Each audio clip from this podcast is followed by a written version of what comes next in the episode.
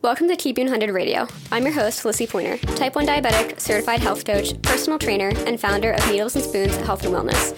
Inside this podcast, you'll find the real and raw conversations around diabetes management, including the lessons that we don't learn in our endo's office, my best tips and trainings, and conversations from the experts that I trust inside the community so that you can create more predictability in your diabetes management and feel empowered while doing so. Let's dive in. Hey, hey, welcome to the Keeping It 100 radio segment Empowered Voices.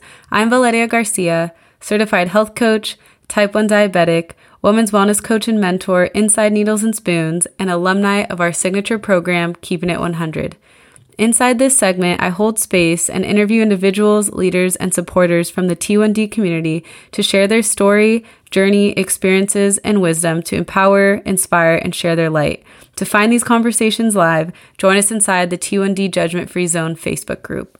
Hey everyone, welcome to Val always messing up on the recording. So today on Empowered Voices inside our Facebook group, we have Haley Cavender joining us and we're so excited to hear your story, learn about your journey and have you share in our space. So introduce yourself, let us know who you are, where you're at, what you do. Yeah, sure.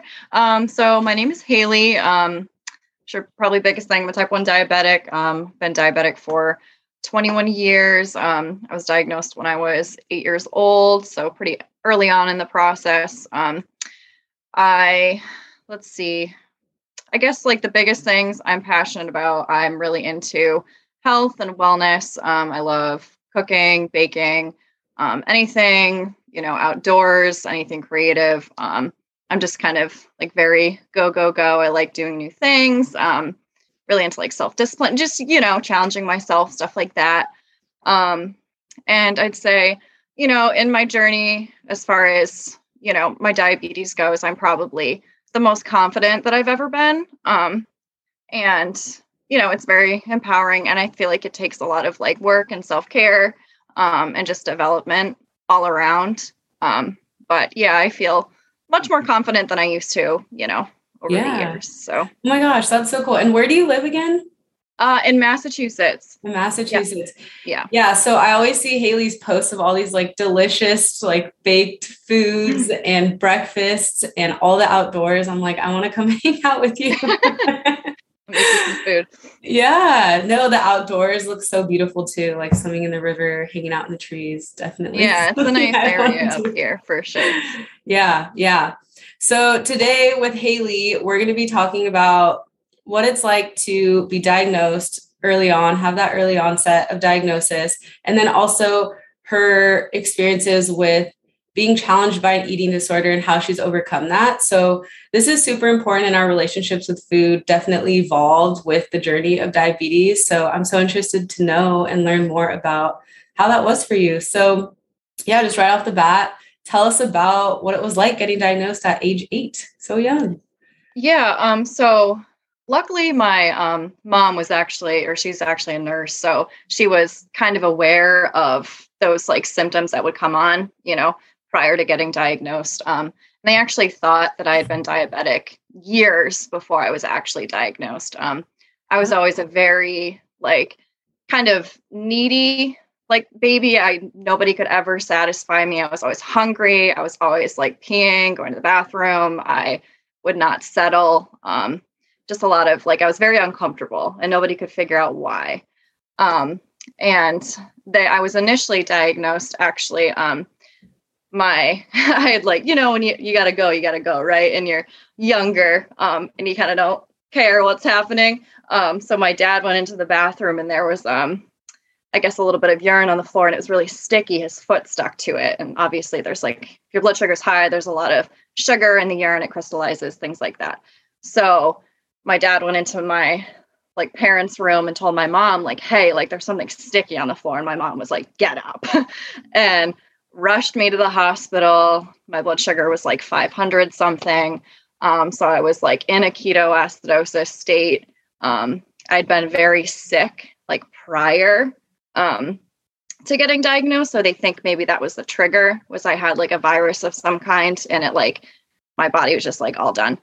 Um, but so funny thing is I don't remember any of that. My parents are the ones that or told me this story and I only remember specifically like one moment when I was like diagnosed. I was sitting on the edge of like the hospital bed and I remember the doctor coming in and being like you have diabetes and here's this and this and this and this and all these things you need to do and my parents were bawling and I remember my parents told me they're just like you were totally fine with it. You were just like cool. All right. you know, you're like, ooh, look at all this fun stuff I get to go home with.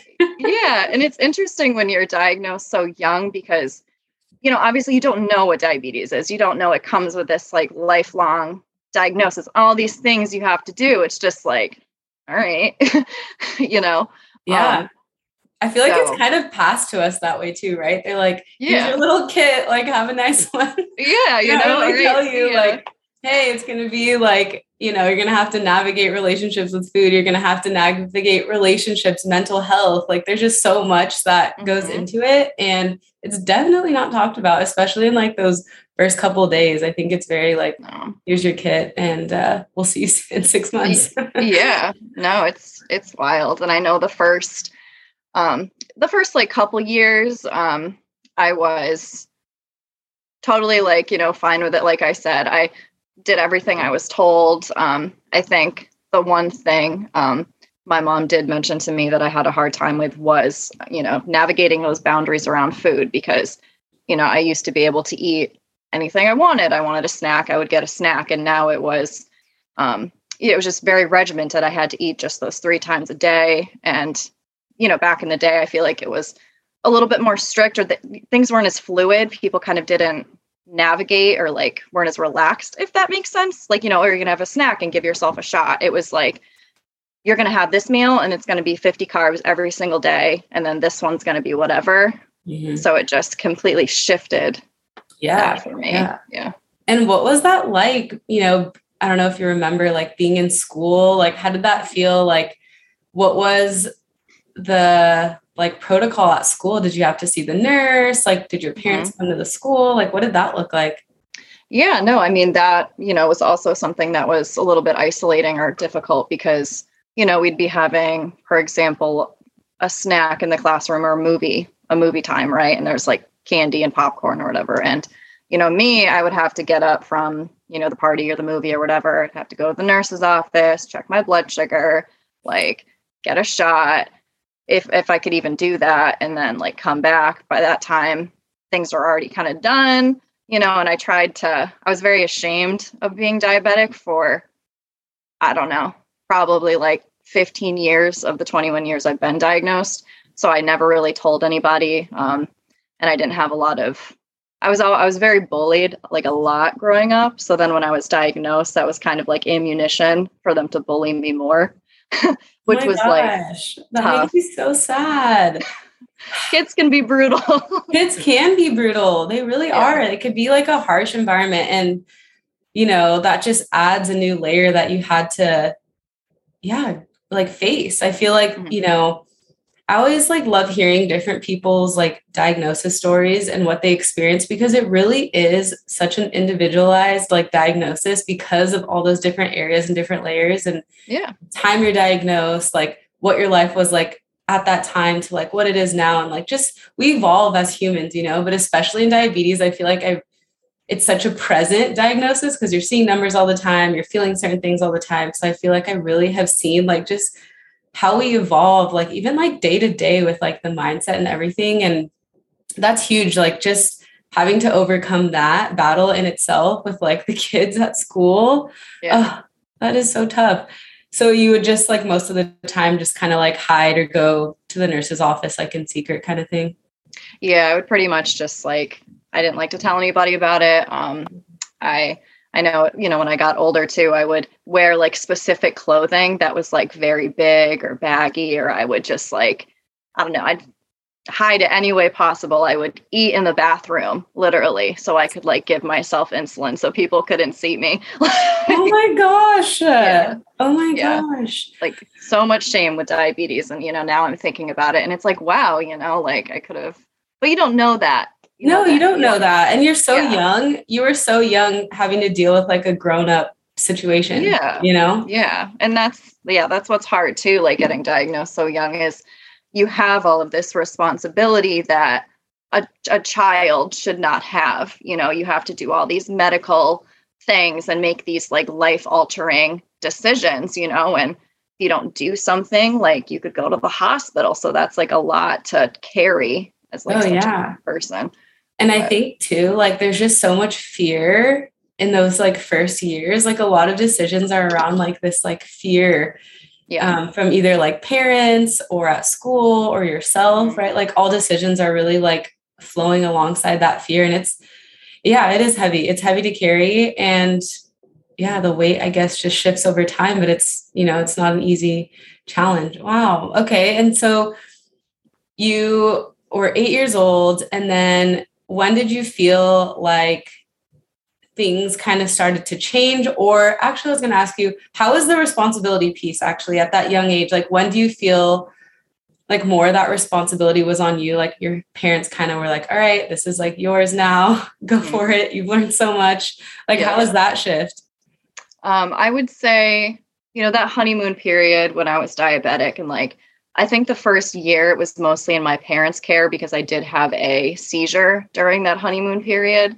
Um, and what what had happened was my parents had given me, you know, the dose of insulin I needed for nighttime and after dinner, and my pancreas decided to work that night, and I woke up in the middle of the night, and I guess I had a seizure. I don't remember it, but Wow. Yeah. yeah. How did they know you had a seizure? Did they like walk in and see you like seizing? So what happened? Um, actually, I went into the hallway to go um, check my blood sugar. The meter was like always on the kitchen table. Um, so I was going down the hallway, and my mom, interestingly enough, like she just had gotten up, right? And she sees me in there in the dark, like checking my blood sugar, and she's like, "Haley, are you okay? Are you okay?" And then I just fell and had a seizure. So Oh like, gosh. I feel very blessed that she was awake. It was her time. motherly intuition. She was like, she needs me. Oh my Yep. gosh. Ugh, I got chills. I'm like, that's so scary for your mom too, right? Like that's Oh, yeah. all scary. I know when you like, you probably just like blacked out, so you don't remember, but that Yeah. is that is so scary. And is Yeah, that the only time that's happened to you? that was the only time and um, i know as far as um, i'll go into that in a second as far as when it shifted because i forgot to answer that. When it shifted to my responsibility i think i was probably like 10 that was when i got um, my insulin pump. So at that point i was like 100% on my responsibility. I did it all. I didn't want my parents help at all. Like i would not let them help me. Wow. and you're in like fifth Um, yeah. grade. yep. I was like nope. I'm doing this. So like isn't it crazy to reflect back and be like actually even though like all of that was so heavy and kids were little shits but Yeah. like you but you were so like resilient and like powerful and like you were a badass in fifth grade like that Right. you know it's just funny i think at those times like kids don't understand that you know but looking back i'm like wow that is amazing that you were able to just like stand in your diagnosis and be like this is mine and like i'm in charge now and i think that's Mhm. that's huge in itself yeah regardless of you know like the different outcomes that come after that but yeah that's amazing wow and your parents were like all right haley's got this yeah, I've always been a very like organized and determined person. So they knew they're like, all right, you know, she's pretty in control here. yeah she's good So- she's good to go yeah, Okay. yeah.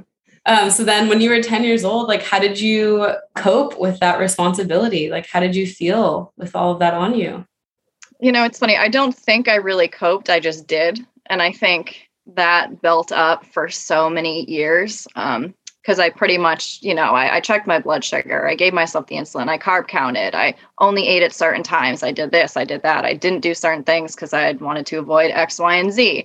And I was just so regimented, and I just kind of stuffed all the feelings down, and I just ignored it all. And I know I I would say actually when I was like 10 plus, I started to have like very bad panic and anxiety attacks. I would like wake up at night and I couldn't breathe. And I think that was like a manifestation of all of that stress that I was harboring and not, you know, releasing or seeking support.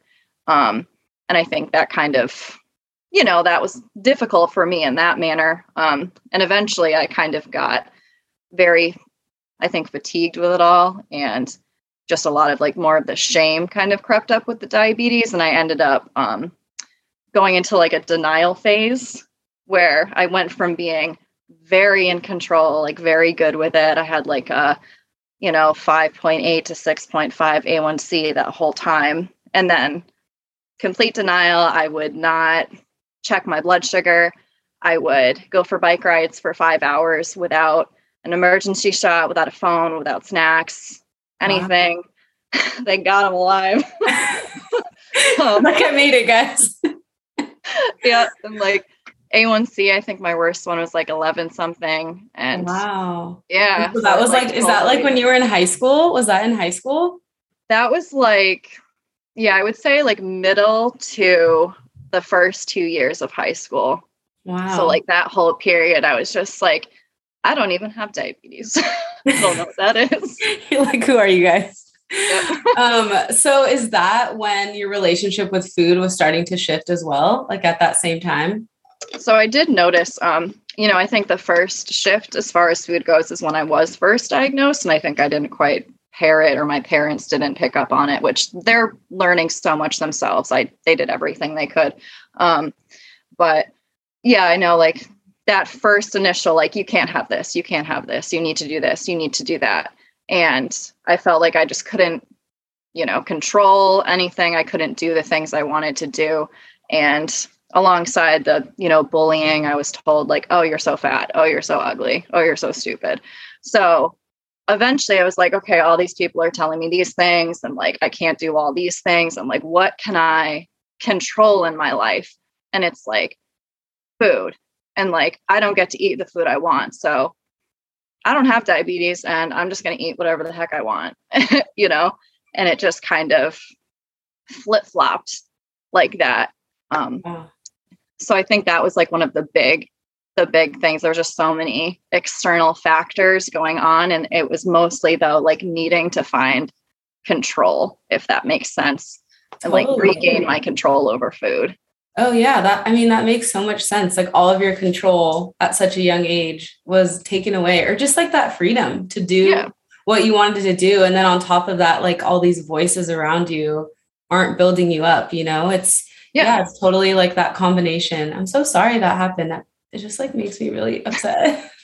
Honestly, like it it's made me upset for a really long time, but I like wouldn't take it back because I feel like it made me more aware and compassionate and you know you learn from all yeah, that stuff yeah. you go through like yeah, look at you now you took back your power and you're sharing your story and it's you know this is just right. so such a great conversation for you know other people to have because this can be happening right to someone's child or someone just got diagnosed and they're literally living this experience right now so yeah. being able to share you know where you are now is is huge um Okay, yeah, tell us tell us more about like this, you know, relationship with food and when did you notice or like what were your first signs like okay, maybe I'm going in a direction or like a certain path or did someone say something to you? Like how did how did you come to to know like okay, I'm having disordered eating, this relationship isn't, you know, working out for me or what's the next yeah. step? Like how'd you get there? Yeah, so it was honestly a very long time. I think I had an eating disorder for like 10 plus years. Um, it started out, um, you know, with like the binge eating kind of thing. Um, and then I was just having all these blood sugar problems and I wasn't really attending to it. I didn't feel good. And certain foods I would like eat and they would make me high. And I remember um, one, I had this um, endocrinologist that like it upset me so much for some reason. I had had um one of I think that might have been one of the triggering points. Um, I had had like a bunch of pizza, right? And I, I went in for a visit, and she's like, "Why was it so high this day?" And I'm like, "Oh, I had pizza." She's like, "How many slices did you have?" And I'm like, "I don't know, like five. And she's like, "You should only have one as a diabetic." Like, oh no. gosh. And just was instantly just like know this, know that. And I was just like, okay. Um, and then she'd also told me I was overweight. And so it was just like, at that point, I was like, fine. Like, you want to see me lose weight and you want to see me stop eating this? So I was just like, then the control went to like that. So then I stopped eating and I would pretty much only allow myself teeny bits. Like if I went low, I would have a little something. And it ended up getting to the point where I couldn't even like smell food without thinking wow. it was going to make me gain weight. Wow. So I ended up, I went to 80 pounds at five nine. wow. Yeah. Um, and then ended up being forced to eat, right? Because I had to see like a nutritionist and eating disorder specialist and endocrinologist. And they were all just like, again, all these regimented plans of food that you have to eat. And, you know, again, I just felt so out of control. And as soon as I started eating again, it was a binge thing. And then I was binging and then bulimia. And then I would exercise eight hours throughout the night. And it was just this cycle, right? It went on for 10 years. And then finally, I think I just, uh, my turning point, I think, was my breaking point. You know, um, I just, I was having diabetic neuropathy um, just at such a young age. Like everything hurt. My body felt like it was on fire. That was when I had my highest A1C, which was like 11 something, just sick all the time. And I was just kind of like ready to throw in the towel and just be done with my life. And then I was like, you know what? Like, I can't do it anymore. And like something needs to change. And, you know, I don't think everybody has to reach a breaking point like that to make changes. I think I was just so resistant for so long and I just wasn't ready to make that change that for me, it just had to be like my literal breaking point, mm-hmm. you know? Um, but I did think I had gotten up to like 250 too. So like 80 to 250. So it was like this huge, yeah, like you know, we're swinging. Change. Yeah. And yeah. that initial like outreach to like getting help with like this eating disorder was that like you seeked out the support or was it like family members? Because i feel like again it's like your control wasn't there right? Someone else yeah. was like again telling you to go do things or see certain specialists and was that more so from your parents? Yeah that was all. I was like literally dragged there and like i was forced to go to therapy and i wouldn't talk to them. It just wasn't it was it was all me. Like i had to make the decision to want to do it for myself and like as soon as I did that and like shifted my thought processes and like the way I thought about things, the way I talked to myself, and just like having the motivation and like the why behind it, and like, you know, just actually wanting to improve myself, that was when everything changed. Yeah. So, yeah. And how did you do that? Like, how did your like inner dialogue change or what was your why to like mm-hmm. keep moving forward you know creating this new relationship with your life? Like how did that where yeah. did that come from? I think part of it was like just being so ready to be done with life that i was like there has to be so much more you know? So i like dug into that and i was just like you know what do i like to do? Like what do i like about myself? Because i just had such a bad self-talk you know, I was just like, you're so fat, you're so ugly. Like diabetes ruins your life. You can't do this, you can't do that. And I was just like, okay, what can I do? And I would like painstakingly make myself write these things down, right? Like it was very mm-hmm. hard for me. But I was like, you know, I like to exercise, I like to cook, I like to whatever. And it's like, you know, what things could I do? And like, I think my main goal was just, you know, wanting to feel alive again because I just hadn't felt, you know, like empowered or alive or just, you know, mm-hmm. I just I wanted to feel happy and I wanted to honor and treat myself the way that I was like, you know, I should have been for a long time. Yeah. Yeah. But, wow, that's so beautiful. And you know, I think with diabetes, it's just it's so easy for us to slip in like our diabetes like tells us our self-worth like it's so easy to like slip into that mindset honestly like anytime because we're constantly having to have that inner dialogue and those thoughts come through and you have yeah. to be able to like you said it's so powerful to know like what does make me feel good or like what is yeah. me outside of diabetes like what do i mm-hmm. like like what makes me feel grounded i definitely can like relate to a lot of these feelings that you were experiencing because I was diagnosed at 23. So I was already like older, right? I had like yeah. lived so much life. I had went to college. I had like traveled. I had done all this stuff. Mm-hmm. Um, and so to be diagnosed as an adult, I already had kind of those practices, right? Like yeah. I knew my self worth. I had like some good dialogue with myself. I knew what made me feel good, like what I liked. But then having that thrown at me, I was like, whoa, it's definitely yeah. like a, like, a, okay, let's start at like step one again. And like, how am I going to still be that person, enjoy those same things, um, and have diabetes be like part of that with me?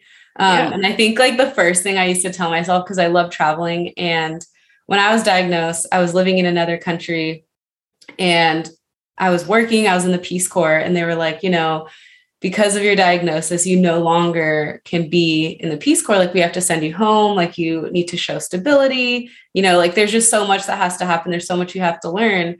And I always just saw it as like, wow, you know, because I have diabetes, I cannot travel. Like, that's all I heard was like, oh, you can no longer travel now.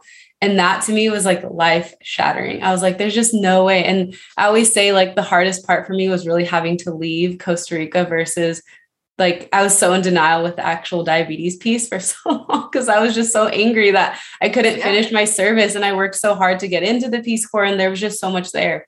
But I think, yeah, with that shift and everything going on, it's like I had to tell myself, like, no, diabetes is going to be my best travel partner. Like, I have to see it as like my yeah. travel buddy that's going to go and I still can do those things. Mm-hmm. And, you know, they always say like confidence, you don't have confidence and then you do things. It's like you have to do things and then you get the confidence, right? It's like exactly. you kind of have to push yourself. That's what I did. I was like, you know what? it's been one year with diabetes. I feel like I know enough, but I'm sure there's a lot more to learn. But I'm just going to go travel for six months and see what happens.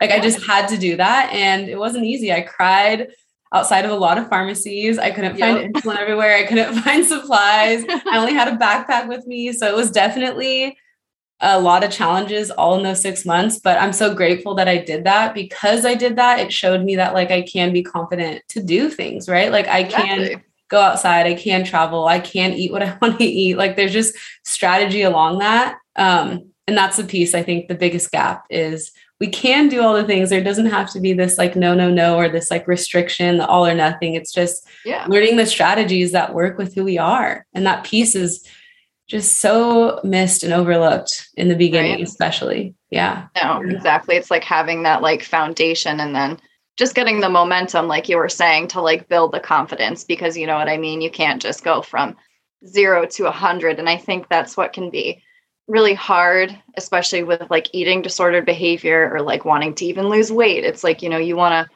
instantly like you know my goal was like lose a hundred pounds and that's a lot you know like and i would just be like oh i'm gonna lose it in like a week like you know i just had this I wanted instant gratification, you know, and I think even with diabetes too, it's just like your A1C is high and like you want to get it better. And then, you know, you have a bad day and you're just like, screw it, you know? Yeah.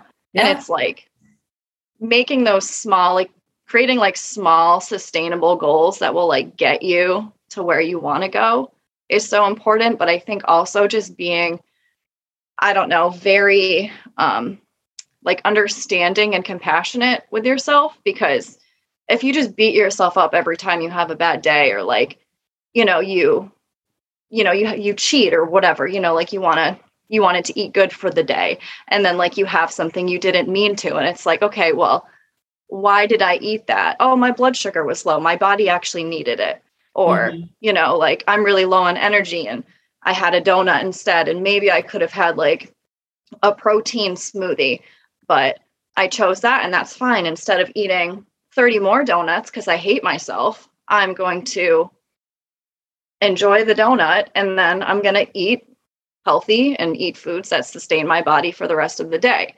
And mm-hmm. then eventually that just becomes like second nature, you know, and, and it's hard the first time you do it. And you do kind of have to like, I did have to force myself to write things down or I put sticky notes places or, you know, whatever you have to do to like kind of recalibrate you're wow. thinking, you know? Yeah. Yeah. But, I love that. And I love that you had your post it notes um, and you had your go tos of like, okay, I'm going to start here. And that's good. And that's, you know, enough. And I think you're right. When we have these big goals, it's so easy to like crumble and like one thing isn't the way you wanted to. But the reality is like nothing's like that, right? Like we always have to you know, push forward and sometimes we have to do like something small, but that still makes us feel good and be like okay with just that and that choice and that decision. But I love that you just got so curious and found different strategies that work for you.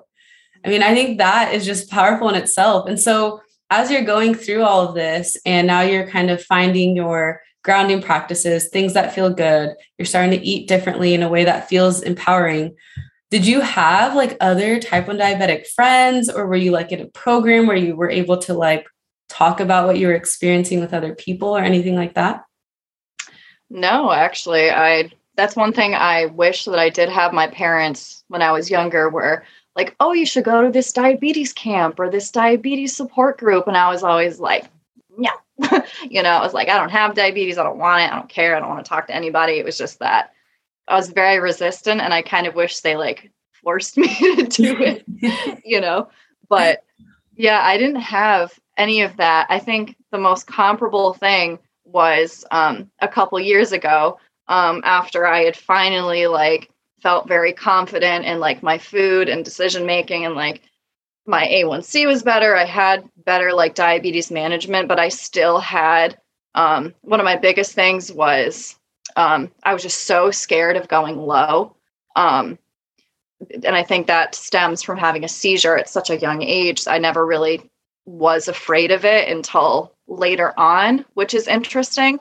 But I, you know, I would just go into like complete peril anytime my blood mm. sugar would go low to the point where I would not give myself enough insulin ever. Mm. Um, and that was when I just had bought actually one of the little needles and spoons. Um, it was just like a a worksheet. I can't remember exactly what one it was, but you just kind of it's similar to what I did with the food where it's like, okay, why do I feel this way? Why am I nervous? Like what steps am I taking? What could I do better next time? And I did that for like a month or so and I was like, wow, every decision I make is based in fear. And then I like went deeper into that and I'm like, why am I afraid? Like, you know, and I just kind of worked through it. Um, and anytime I find myself like slipping back into that, I'm like, okay, this is a really good tool for me. I'm going to start writing down again, like, why? And same thing, like, if I, you know, because I don't have that, I don't engage in like the eating disordered like behavior anymore, but there's still times where, you know, I wake up and like, I don't feel good about myself or like putting clothes on is hard. And I'm like, okay, why? You know, and it's just that same you know, just really reflecting yeah. on all of those avenues. So, wow, that's so powerful. It's so true. It's like we can go so deep with the why. And that's really, you know, what healing is all about. And like going yeah. back to those moments where you had some heavy situations and, you know, your initial go to was like, we're going to push past this and just keep going. It didn't happen or whatever it is. Right. And now getting to a point to be like, I'm actually curious. Like, why am I feeling this? Like, where is this coming from? And yeah dealing with our headspace and being able to really like dive deeper is like a very powerful tool. I'm the same as you. Like i will write down like you know it's kind of like that um ladder down of like okay i woke up today i don't feel good in this clothes why? You know it's like because this outfit doesn't make me feel good but why? You know right? And then you just go deeper like I don't like where my blood sugar's at. Why? Oh, it makes me mad. Why does it make you mad? You know, you just keep exactly. going down and down. Yeah, that's great. I'm so glad that you found needles and spoons. So yeah, that's what I was gonna ask you also. Yeah. When did you start like finding, you know, community or connecting with other diabetics or being open to like have conversations that you have diabetes? Like how did that start because that's a big step i think in our diagnosis also is like being able to like unveil that and be like okay i'm open to if i see a diabetic i'll say hi or mm-hmm. i'm open to doing something like this like that's a huge step yeah no i think you know when i finally developed that like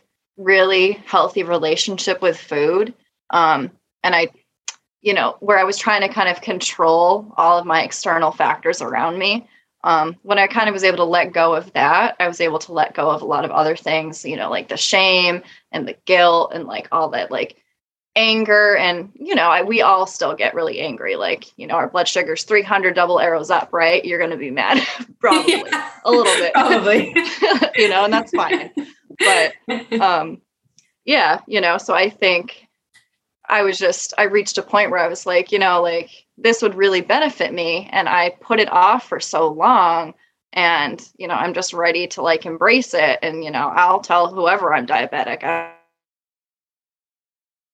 don't care you know and i don't think it's anything to be ashamed of and i think support and just a community is so important because like even you know going on to the needles and spoons pages or like you know going on to any sort of like diabetic like page where people people are talking about what they're going through it's wow like i'm not alone like other people feel like crap too or like this makes them mad or even the meme pages i love that kind of like make light of certain like diabetic scenarios i always get like feel better I love that. Yeah, I know there has to be humor in it, right? Yeah. Exactly. we have to have that piece. Yeah, I think that's that's awesome and I felt that same way. I think it took me 3 years into my diagnosis. I've I've been diagnosed now. It's been 6 years.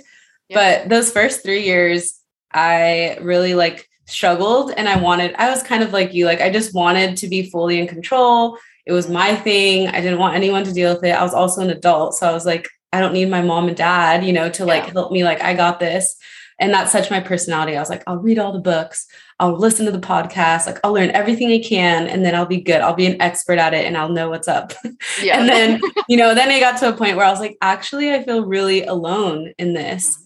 And I was like, I just want a friend. And then I started thinking about it. I was like, I was probably like, hmm, how old was I at that point? Maybe like 26 or mm-hmm. 25. And I was like, you know, I really just want a friend, like someone I could be like, this sucks or like this is hard or like do you ever feel this when you're like going on a date you know like i just i was like i need to talk about this with someone and i didn't know that uh there was like this like community out there on the online space i didn't know there was like diabetic influencers like you know i just didn't yeah. know anything i didn't know there was programs i had no one no doctor no one ever told me about like anything that existed so even navigating that was like you know kind of a journey in itself like i was like okay like how do I just meet someone or how do I, you know, and yeah. I just so happen to find needles and spoons also like yeah. right off the bat. And um, yeah, she was talking about our program, keeping it 100. And I was like, yeah, I, that's everything. I was just reading through it and I was like, yes, that's exactly what I need. I want a community. I wasn't even so focused on the numbers being a certain way, but I definitely also wanted to navigate like my relationship with food because I definitely had a lot of disordered eating. I got really thin. I just, it was so much and I needed support so bad. Um, and it was the best decision I did. You know, I have mm-hmm. been in this community now and I've made so many friends and just being a part of these programs has just been so powerful because everyone's journey is different and we always have something to learn and something to share. And yeah, the journey just keeps going, right? yeah, no, absolutely. And I think, you know, just having again people that can relate to you, I think, because you know, you can tell your your parents or your significant other and you know they can support you and be understanding but it's like they don't fully you know understand in a way and like that's not their fault you know but yeah it just helps to have that like fully relatable um kind of companionship but yeah, yeah. um so how would you say your relationship with food is like today like what does that look like or your relationship with exercise um, with your family, with support? Like, what is that like today? Snapshot. yeah. Um, so, I mean, I love like cooking um, and baking and all that now. Um, interestingly enough, when I was having, um, I was in culinary school actually in high school. Um, oh, wow. I, I dropped out because I knew I needed to get away from it, like at that moment. Um, but I found my way back, kind of, right? Um, and I was essentially trying to find a way to um, heal my relationship with food. So I found something I liked doing with it, and I tried to f- switch it up a little bit. So um, I like to make a lot of more um, kind of like plant based oriented stuff, just because it's a challenge for me. Um, like I like to turn cashews into like cheesecake and like mac and cheese you know it's just like a fun science experiment um, so i, I like, love that, like like, that. yeah so you know i feel like usually making the food is just as beneficial for me as like eating it at this point and like it's crazy to think because you know back in the day if i had any sort of sweets in the house i would just eat them all in one sitting and now it's like I buy like 10 chocolate bars because they're on sale and like one night I'll be like, I could use like a little sliver. and then I like get a little piece and then I'm just like satisfied, you know? Um, and it, you know, it is obviously a lot of like, you know, work and like self introspection to get there, but like it is absolutely possible, you know, for anyone. Um, and as far as like the exercise, um, you know, I again love exercising, being outside. So I probably do it like, you know, four to five times a week. But I used to be so like hardcore with it. I was like, this, this, this, this. And now it's like, you know, my body's really tired today. I don't feel good. I'm going to like do yoga, you know, or I'll go for a walk. So it's kind of, I, I meet my body, I guess, where I'm at now. Um, so it's like I eat to feel full or to feel like satisfied in a way. And it's not to fill a void. And I don't exercise to like, you know, not be ugly or fat anymore. I exercise because it makes me feel good. And I do exercises that, you know, kind of help my body in whatever position it's in. So that's so beautiful. I, I think it's just like so wonderful, like hearing, you know, this journey that you've had and going from one mindset, one way of living and feeling like that was the only way to now like opening up to really seeing like how beautiful you can enjoy just, you know, just like, the cooking and eating and moving in a way that feels good and honors your body and your energy. And that is just a beautiful place to be. And Haley, I didn't ask you if you're comfortable sharing. How old are you now? Because I know so you're diagnosed at oh, yeah. and then how old are you now? I don't know. Yeah, I'm 29. I think I forgot to mention that. Yeah. Oh my gosh, I'm 29 too. Look at that. That's funny. When's your birthday? Uh, February 26th. Okay, nice. So you yeah. just had a birthday. All right. Yep. Cool. Yeah. So recently 29, almost 30, which is kind of crazy. It's kind of interesting to think that I've been diabetic um, you know, m- like the majority of the time I've been alive, it's like, whoa. but yeah, I haven't got to that that like point yet. But yeah, I always like love to know like what that's like. Um, yeah, I've I'm 29. I've had diabetes for six years, so I still feel like in the baby stages of of yeah. the time period. But it is it is interesting. Sometimes I think about like, wow, one day I'm gonna be, you know, maybe like 75 with diabetes still. Like it's just yep. like, you know, it's just like an interesting thing to think about. Um, I try not to get in my head too much about it, but it's right. just you know interesting to think about like, and you know, even you with like technology, right? Like you've seen things transform into like who knew that this was going to be possible, right? Like we pretty much oh, have yeah. like artificial pancreases with our pumps and like yep. closed loop systems and all these things that like, whoa, you know, like I'm sure that's been a huge shift for you too because for me i jumped in right when all this technology was available so for me yeah. it was like that's all i've really known you know and mm-hmm. for you it's you've been in a place where you started out one way and then technology is changing everything's changing in the way that you're approaching your diabetes mm-hmm. no absolutely and i think you know today um, you know for parents that have kids with diabetes i think it can be you know helpful in a way with the kind of technology we have with like the CGMs. And I, I think, you know, it can relieve a lot of that anxiety because I know, you know, my parents told me they had a lot, you know, where I'd be in school and they wouldn't really know how my blood sugars are doing or if there was like a substitute nurse or, you know, things like that. So I think, you know, it's definitely cool to like have have that. I think it comes with its ups and downs, obviously, right? Oh yeah. Um, but I'm like hearing alerts like all day yep. No, exactly. I don't know if you guys can hear mine has been beeping at me because I ate right before I started and like didn't move enough. So yeah, right. I know. It's like we sit down and like, oh yeah. Um yep. so okay.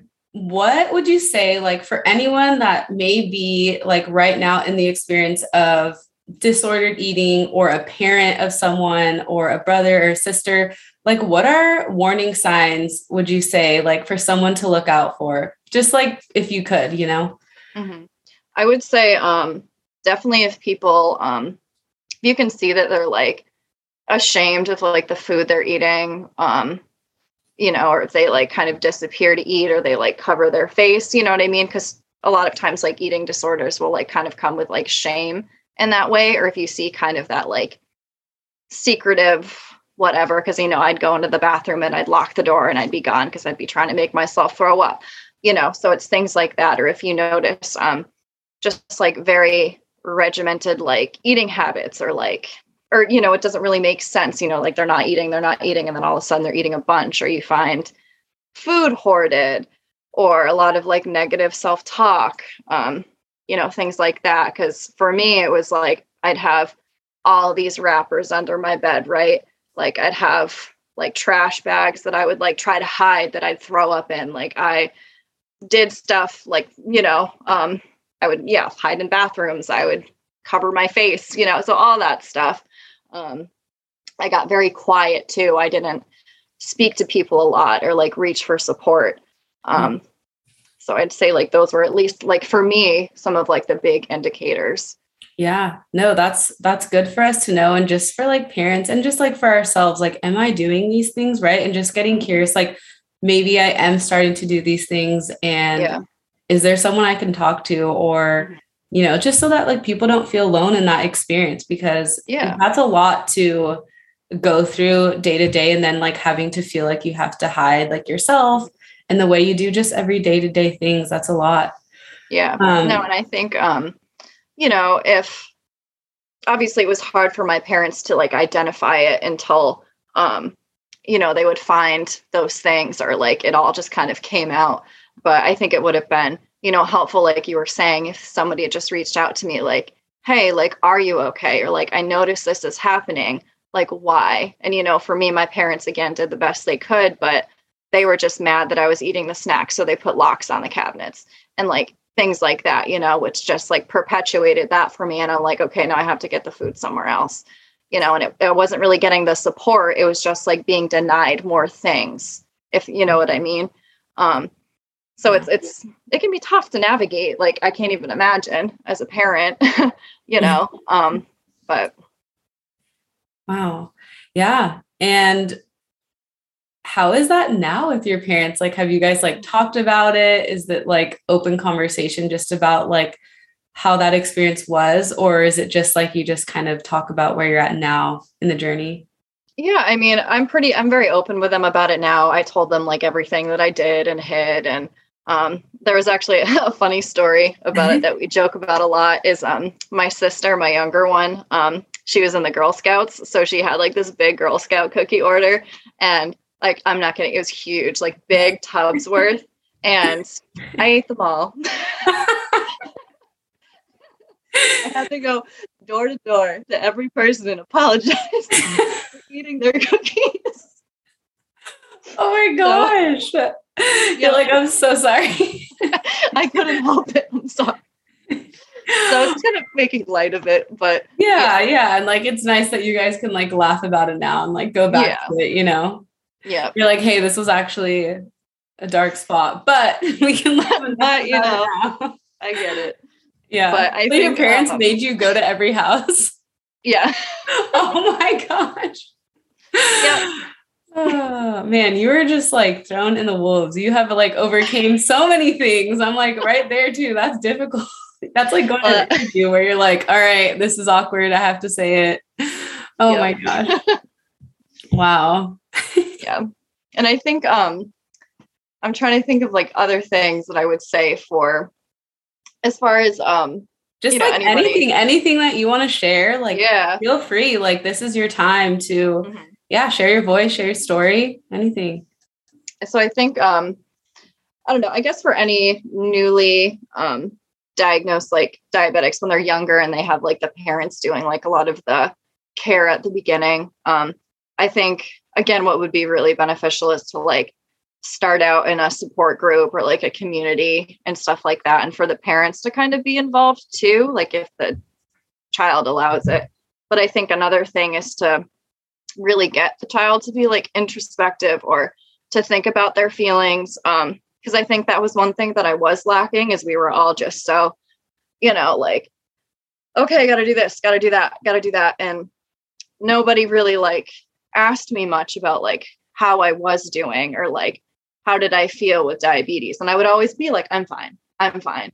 But if somebody asked me to like draw a picture of your diabetes or like draw a picture of how you feel, like you're high, right? And like draw me a picture and like to kind of pull those things out, like I guarantee you, like it would have been like an angry, you know what I mean? Yeah. Or something like that. Like black, so it's like a creative. all black. yeah. You know? So, no, but yeah, yeah that's, and that's, that's a good tip in itself of just like, how can we have these conversations in a way that actually feel comfortable for the person that's living the experience? And I think mm-hmm. that's a good example you know, not everyone learns, not everyone shares in the same way, right? Like for you, you found writing really helps. Maybe not yeah. speaking in the beginning was comfortable, but being able to write mm-hmm. allowed you to release. So, yeah, for people out there, like really trying out different things like drawing, painting, you know, maybe your creativity, or, you know, I sometimes tell, or I've told parents in the past, like, you know, if it's like a teenager, like maybe they don't want to talk. So have them text you, like, what's yeah, going on, or like what you're feeling, you know, like, being able to kind of meet them where they're at in like exactly. their time, you know? And that's great. I think, yeah, I think I could use the coloring one too. I'm like, I like that. I right? yeah. stuff. Yeah, yeah. I think it's good to um, just see different avenues and like what really does feel good. Um, and that can change, right? Like writing can feel good one time and not being hard on yourself if it doesn't feel good the next day. You might have to just try something new and yeah, be able exactly. to, yeah, be open to, yeah, different ways. Yeah. Um, anything else you want to share about your journey? I'm like, I, I want to go deeper in so many different areas, but I don't want to no. take your whole day. um, I'm trying to think of like anything. Do you have any other questions you can think, um, think of off the top of your head? I was going to ask you, I always like to just ask, like, you know, you've been a diabetic for, you know, so many years now. Like, is there any advice that you would give or like words of wisdom or maybe like a mantra that you live by to get by or like is there anything that you'd want to share? Because you know a lot of the people in our community you know with honestly anyone right? They can be coming in as just diagnosed yesterday have had diabetes for 30 years or 30 plus years right? Um, but i think we're always learning and being able to just like share a little like nugget of information or wisdom can yeah. be helpful on the journey Mm-hmm. So I think as far as like my like diabetes mantra for myself that shifted a lot, um, I wrote it on a whiteboard every single day for I don't even know how long.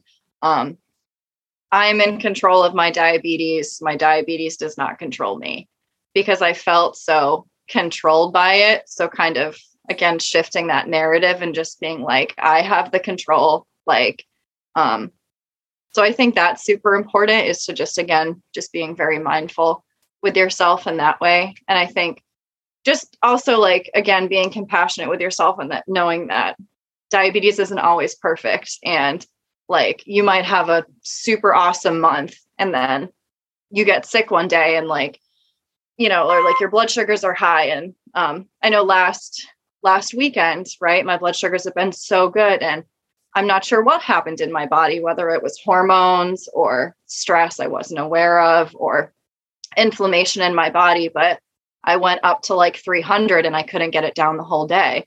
Right. And I think it's again just being introspective and kind of looking into it and just understanding like it's not always going to be perfect. And mm-hmm. like that's okay because it is diabetes and it is a disease. So you can't, you know, you can't it can't be 100% perfect, but like nobody's perfect, right? Mm-hmm. So it's just going with the flow and like always, always, always being compassionate with yourself because if you're not, like, you know, it's going to make your blood sugars even crazier. You're going to have that negative mantra in your head and it's going to make things worse, right? Because it's just like you tell yourself that you can't control your diabetes and diabetes ruins your life and doesn't let you do anything and life sucks, then like you're not going to wake up the next day like motivated to you know, just try to take everything like head on and putting all of like your work and energy into it, you know.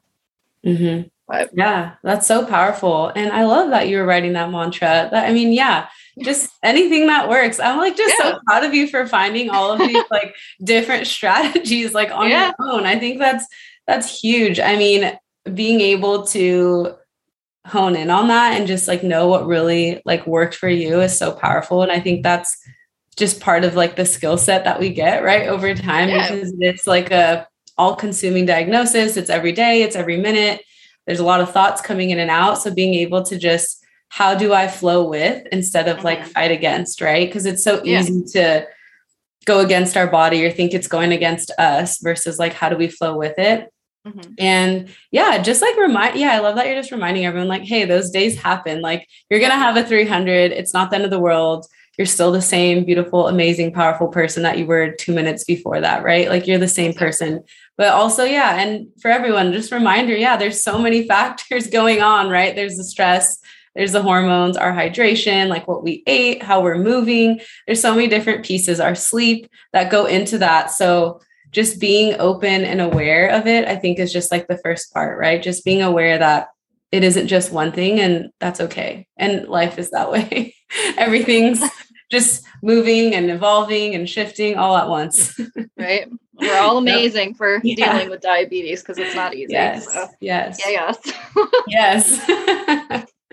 Um, awesome. Is there any last words you want to share? Anything else you want to say? We're so grateful. And I'm just so proud of you, honestly, for being able to share and like be vulnerable to be open to share these parts of you because um, it's not easy to do that. And, you know, these are some heavy situations that you have navigated, overcome, have been challenged with. And I'm just so proud of you. And you're such a beautiful, amazing person. And I'm just like honored that we have had you in this space. And I hope that, you know, people really feel moved by just listening to this. And I'm sure it's going to help them in their journey in some way, right? If we're not experiencing something heavy now, it might be next week. So it's good to just exactly. like, yeah, yeah, take it all in and absorb it and yeah, keep going, follow the light. yeah, no, thank you. I appreciate it. Um, you know and it's it's something i've always wanted to do is just to kind of speak up because i've always been so quiet about my diagnosis and everything i went through you know i didn't tell anybody about my eating disorder until it was like wow she definitely has one. You know what i mean? So it just feels good to like kind of make that decision to be like hey you know i'm going to talk about it and be vulnerable. And you know i think anyone that does that or like you know it gets you out of your comfort zone and chances are you're like helping somebody else right? Or somebody else that has a similar experience. So yeah i think for anyone like that's out there dealing with that i just you know like i never thought i'd be where i am today. Like if you told me that i'd be 100 pounds lighter like happier than ever a1c is great like i'd be like okay you know but it's like it's so possible and the world is your oyster you Yay. know so absolutely Beautiful. And so, has anyone ever reached? Well, I'm sure people might reach out to you after this. Like, are you comfortable with that? If people yeah. like reach out to you, okay. I was like, I'm sure a lot of people are going to be moved, and I think you shared such good strategies on, you know, how to keep continuing forward and feeling good and loving yourself. And yeah, I'm I'm just so proud of you. you. Same yeah. to you, you know, none of it's easy. And yeah, if anyone has any questions or like wants to talk to me, like I'm literally an open book. You can ask me anything and I'll tell you. Um, so I'm happy to help with whatever. So Awesome. Awesome. Well, thank you so much. Thank you for taking some of your day to share with us and be with us. It was so nice to meet you virtually in person. Maybe one day we'll meet live. Um, I love that. Yeah. And, you know, we are so happy to have you in our space and in the community. And if you need anything, we're also here. So thanks for, for jumping on and joining us. Yeah. Yeah. Thank you. And thanks, everybody. Yeah. All right, guys. We'll see you on the flip side. Thank you so much, Haley. We'll see you soon. Bye.